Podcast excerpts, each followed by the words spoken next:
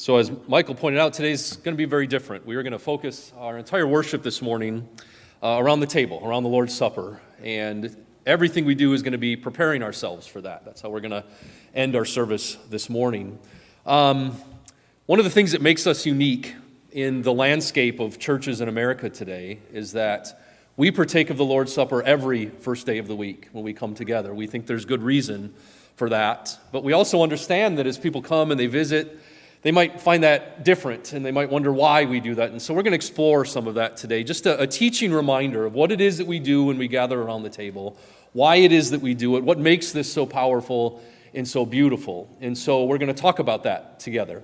So I invite you to focus your hearts and your minds on the cross, on the empty tomb, on the table that he shared with his disciples uh, on the brothers and sisters that are around you this morning as we fellowship together and remember the sacrifice that Christ made on our behalf. As we do that, we're going to go through some scriptures, but we're going to also sing some songs that help specifically focus our minds on what it is that we're doing.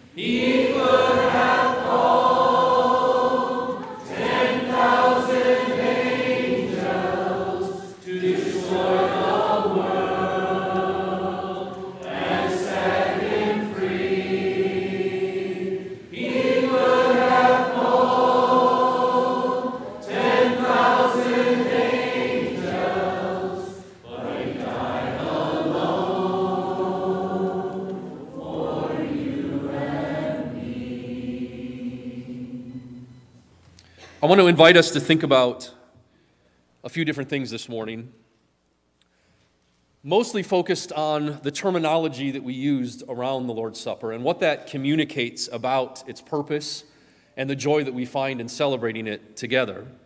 But before we get into that, I want to begin with a quote. This comes from one of the early church fathers, a man named Justin Martyr and he wrote a work called his First Apology, in which he is describing to a pagan world the joys of Christianity. It's a defense of the Christian faith. And he lays out in his writing one of the most beautiful descriptions we find in early Christianity of what a Sunday would have looked like. What did the early church look like when it gathered together? And we find a, a primitive beauty and simplicity in the way that he describes the Sunday assembly. And in the midst of this quote, is a few lines about the taking of the Lord's Supper. And what I want you to see in this is how central it was to what the early church did, the reason behind why they gathered together on the first day of the week. And they did this every first day of the week, as Scripture also indicates to us. One of the reasons that I think some denominations have moved away historically from taking the Lord's Supper every Sunday is a fear that by doing it every week, it might become commonplace or re- routine and lose its significance. And in reply to that, I would just say nobody stops singing every first day of the week for fear that it becomes too routine. No one stops preaching every first day of the week for fear that it becomes too routine. Nobody gives up prayer every first day of the week for fear that it becomes routine. So I think those fears are mostly misplaced. That is on us if we let it become routine, that's entirely on us. This is a beautiful thing that we get to celebrate, and to reflect on the goodness of our God is overwhelming. If you were in our class this morning, David did such a good job just simply reminding us of how good our God is. And that's what we do when we gather around the table. So let me share with you Justin Martyr. By the way, this is a, a quote that um, is from a translation that Dr. Everett Ferguson did years ago. Uh, if you're not familiar with him, He's labored for years and years at Abilene Christian University. He is a scholar and an expert in church history, and he has done an excellent job of helping the church know what the early Christians wrote and said about their theology and the practices that they put in place. And so I'm indebted to his work, and even a lot of what I'm going to say this morning, I leaned heavily on some work that he's done in the past. This is what Justin Martyr said. This is the, the middle of the second century. On the day called Sunday, there is a gathering together in the same place of all who live in a given city or rural district. The memoirs of the apostles or the writings of the prophets are read as long as time permits. Then, when the reader ceases, the president in a discourse admonishes and urges the imitation of these good things. That's preaching, isn't it? Next, we all rise together and we send up prayers.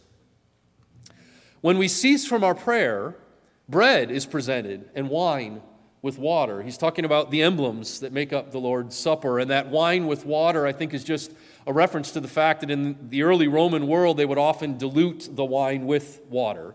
So I don't think he's talking about two separate things, but those things mixed together the, the bread and the fruit of the vine. The president, in the same manner, sends up prayers and thanksgivings according to his ability, and the people sing out their assent, saying the Amen. A distribution and participation of the elements for which thanks have been given is made to each person.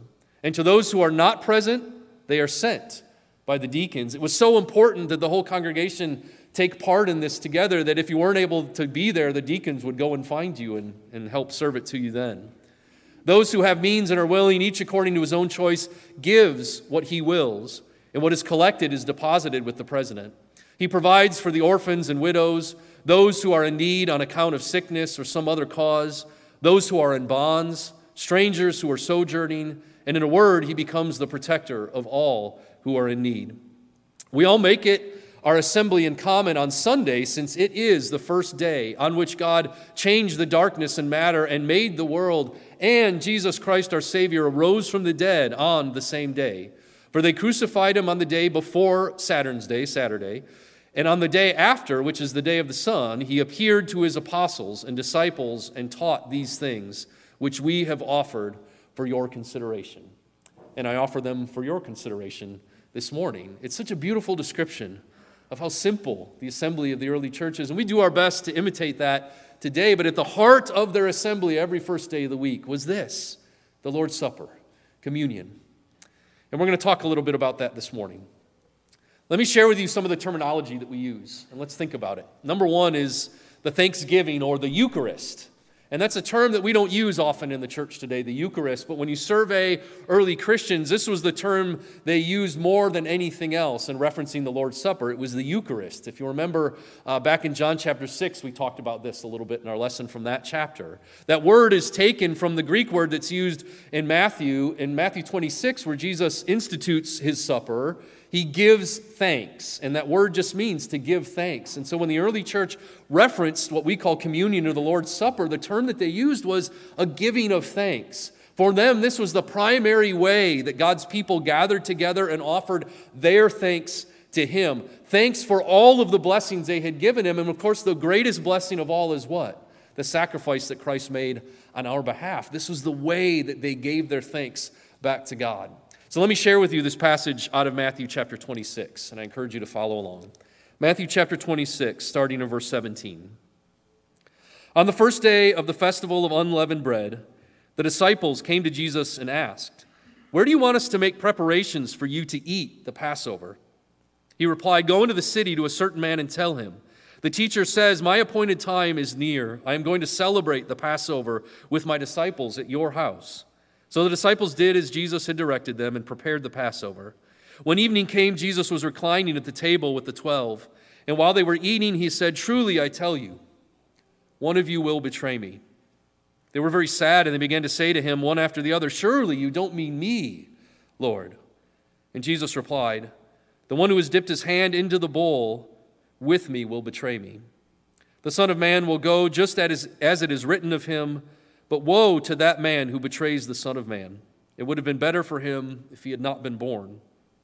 Then Judas, the one who would betray him, said, Surely you don't mean me, Rabbi. Jesus answered, You have said so.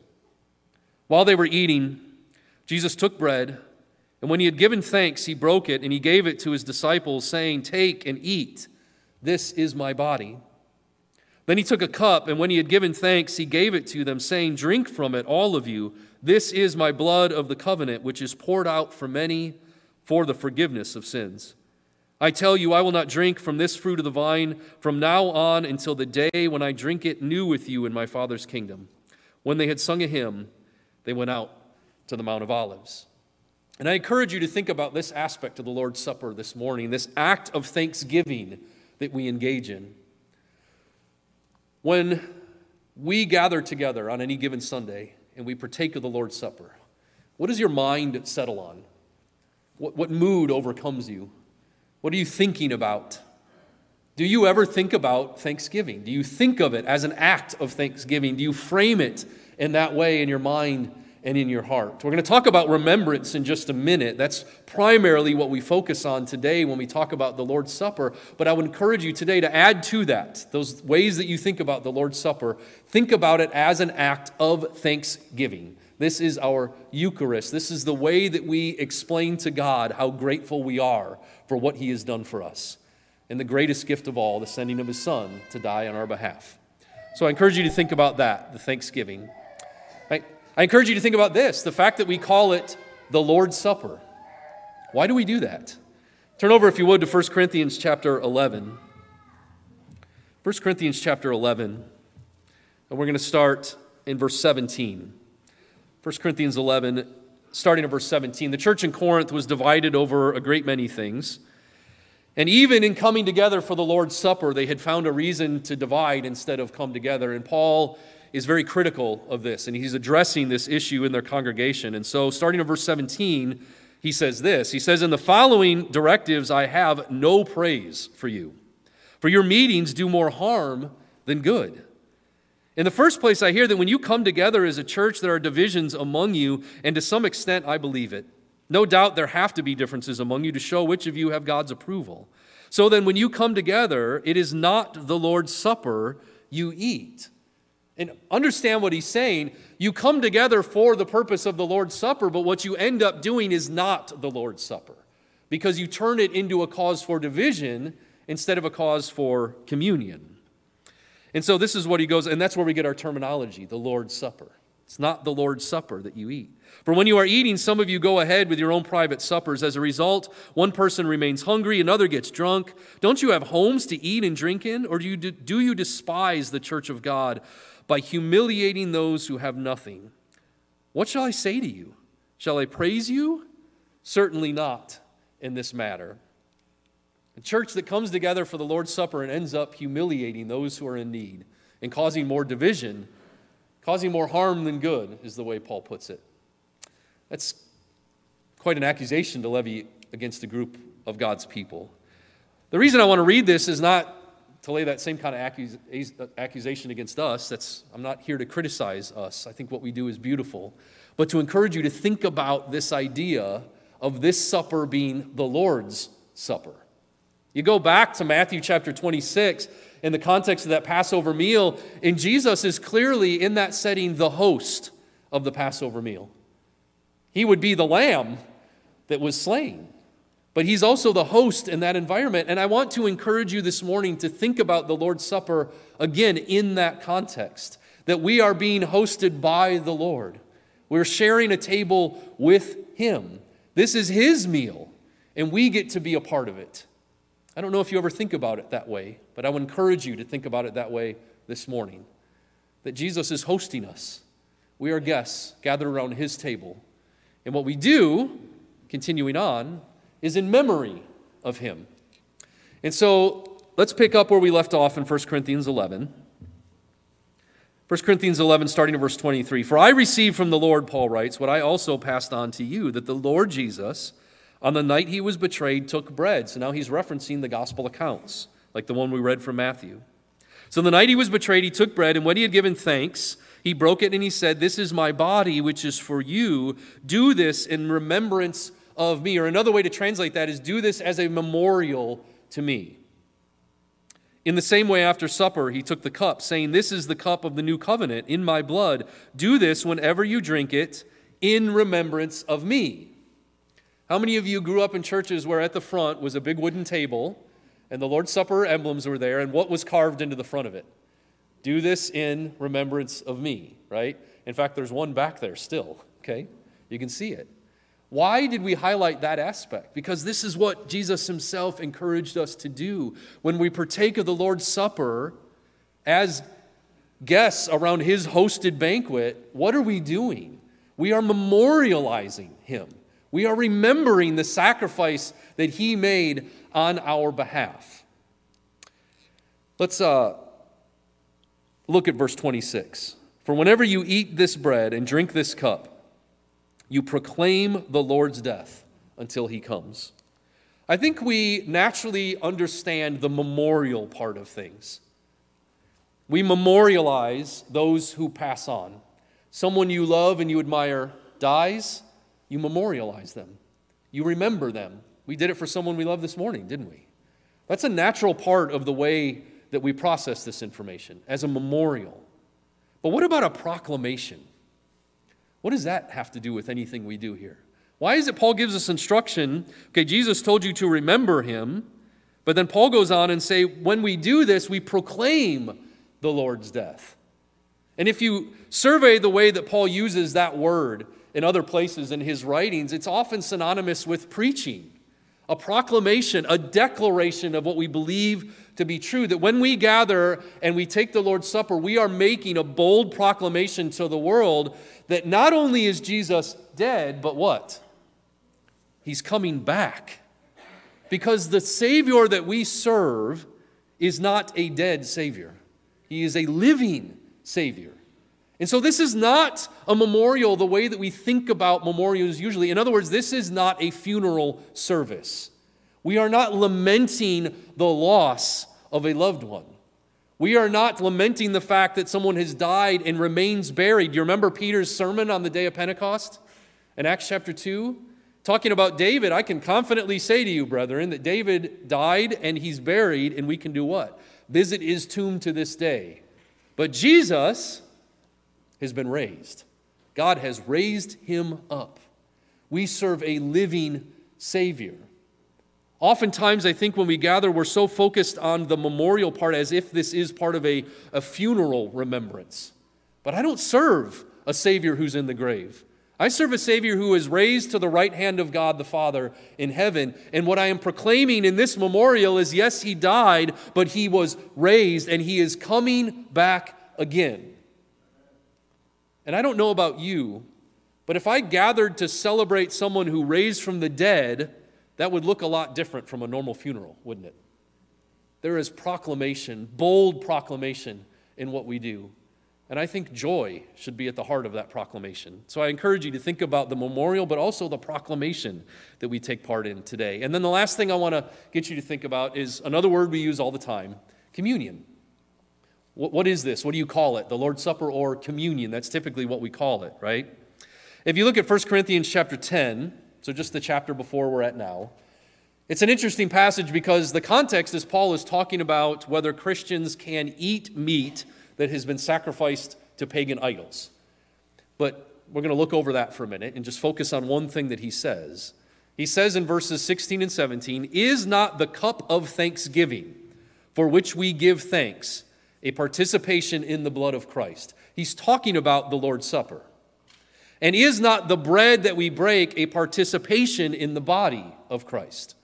Because there is one loaf, we who are many are one body, for we all share the one loaf. So I'm reading from the NIV, and most modern English translations translate it the same way the word participation. When we take these emblems together, are we not participating in the body and blood of Jesus? King James Version has communion. Are we not communing together? The word communion comes from this concept that Paul is talking about here. There is fellowship taking place when we participate in the Lord's Supper. We recognize that when we drink the fruit of the vine and we eat that bread, we are participating in the body and the blood of our Lord, but we're also recognizing at the same time that we are the body of our Lord, correct? And that communion that takes place is so vital to what we do. And so I'm going to leave you with that thought because what we're going to do this, this morning is going to be a little different. It is difficult to take 150 to 200 people and gather around one table, right? I don't know anybody who has a table that big. Okay, but we can gather around tables, and so that's what we're going to do this morning, and I'll give you some instructions in just a minute. But I'd like for us to really this morning focus on the communion part, the community that we're a part of, the body of Jesus that we are all partaking in as members of that body. Sometimes we can get too focused on logistics we got a lot of people. We only have so much time. How do we do this as quickly and efficiently as possible, right?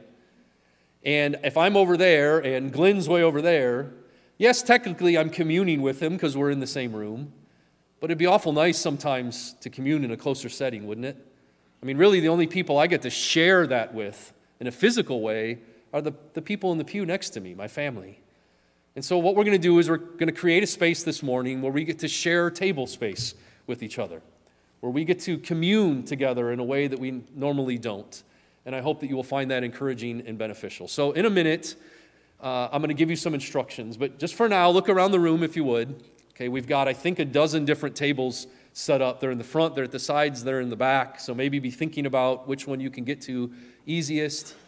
Um, if you have mobility issues, or if this is just really not something you want to be a part of, I understand that. That's fine. You can remain seated. If you'd like to partake by yourself, just raise your hand, and uh, one of our gentlemen in the back will make sure that you get the emblems.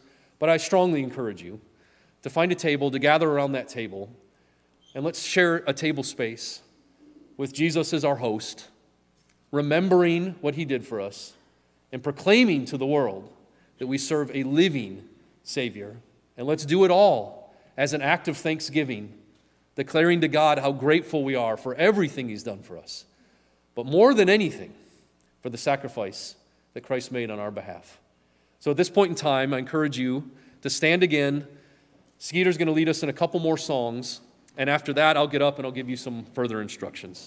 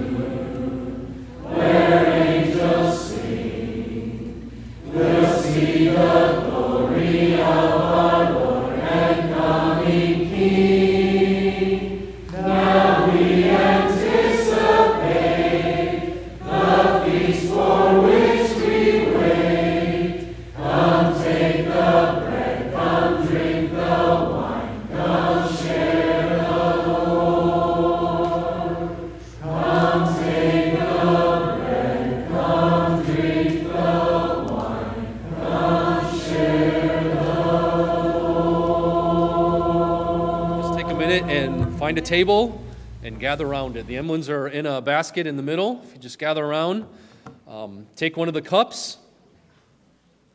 And as you're gathering to help prepare us one final time, I'm going to read a passage from Romans chapter 5. Part of it was actually read already this morning, but I'm going to read the bigger context. Romans chapter 5, starting in verse 1. Therefore, since we have been justified through faith, we have peace with God through our Lord Jesus Christ through whom we have gained access by faith into this grace in which we now stand. And we boast in the hope of the glory of God. Not only so, but we also glory in our sufferings because we know that suffering produces perseverance, perseverance, character, and character, hope. And hope does not put us to shame because God's love has been poured out into our hearts through the Holy Spirit who has been given to us. You see, at just the right time, when we were still powerless, Christ died for the ungodly. Very rarely will anyone die for a righteous person, though for a good person, someone might possibly dare to die. But God demonstrates his own love for us in this while we were still sinners, Christ died for us. Since we have now been justified by his blood, how much more shall we be saved from God's wrath through him? For if while we were God's enemies, we were reconciled to him through the death of his Son, how much more, having been reconciled, shall we be saved through his life? Not only this, but we also boast in God through our Lord Jesus Christ, through whom we have now received reconciliation. So, would you get your bread ready and bow with me as we go to God in thanksgiving? Father in heaven, we praise your name and we thank you this morning. We thank you for your love, for your mercy, for your grace, for the sacrifice that you made, that Christ made on our behalf, uh, for a love that knows no measure. We're so grateful that we stand here before you this morning reconciled by the blood of your Son. We're thankful for the love that he had, that even though he could have at any moment opted not to make the sacrifice he did. His love for us was so great, and his love for you was so powerful that your will drove him forward, that he gave up his body on the cross for our behalf. And as we think about that body now, God, we pray that you bless us and bring us hope. We ask these things in Jesus' powerful name. Amen.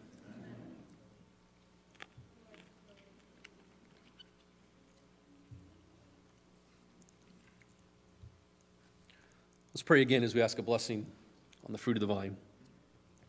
Father, as we think about the blood that Jesus shed on the cross for us, as we think about the pain that he endured, as we think about the loneliness that he suffered, God, we are overwhelmed by your goodness and by your love.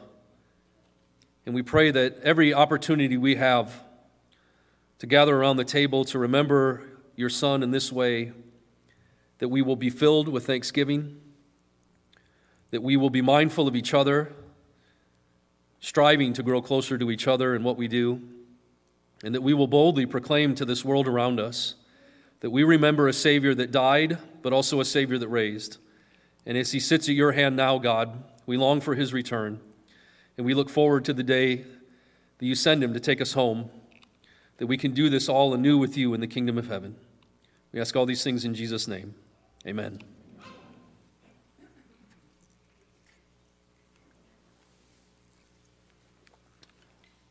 All right, everybody, this is what I would ask you to do now. I'm going to give you a few minutes to talk with the people at your table, uh, not about NFL games or the news or the weather, but about spiritual things. Would you take a few minutes just to share with each other? Offer an encouragement, ask each other what's going on that you might be praying about. Take a few minutes, fellowship, encourage, love on each other, and at the end of that, find someone in your group that you can designate uh, to lead a prayer on behalf of your group. I'll give you a few minutes to do that. Go ahead. Today was a special day, and uh, thankful for everyone being here today, especially if you're our guest today. And uh, just want you to know you're our honored guest, and uh, and you're welcome here anytime that that, that we're here. Uh, we want to take a moment. Also, we uh, each week, when we do communion, we usually will follow it up with the opportunity to give back to the Lord that which has been we've been blessed with, and and uh, and so there's a number of ways that you can do that in this congregation. We have a couple of online apps that uh, you can give, and in the back there will be a place, a basket that you can make a contribution, uh, you know, a- as well. I want to thank Jason for the lesson today and for organizing this and. And, uh, and, and this week, if you, as you get the opportunity, say a good word about the Lord to someone because in the world today, the world needs it, right? Amen. Boy, that's a fact. All right, well, let's pray together and be dismissed. Father, our God in heaven, we are so thankful as we continue to stand in front of your throne of grace and mercy. Father, we just need grace and mercy so much in our lives. Father, we just pray that you would just bless every family, every person, every individual, every child, that you would bless the eldership, you'd bless our deacons, you would bless, Father, uh, our ability to be the church that you would have us to be, that, Father, we could share the love of Christ with others that yet don't know him but desperately so need to know him. Father, we pray that you dismiss us today and you dismiss us in peace and give us safety as we travel home. It's in Christ's name. Amen.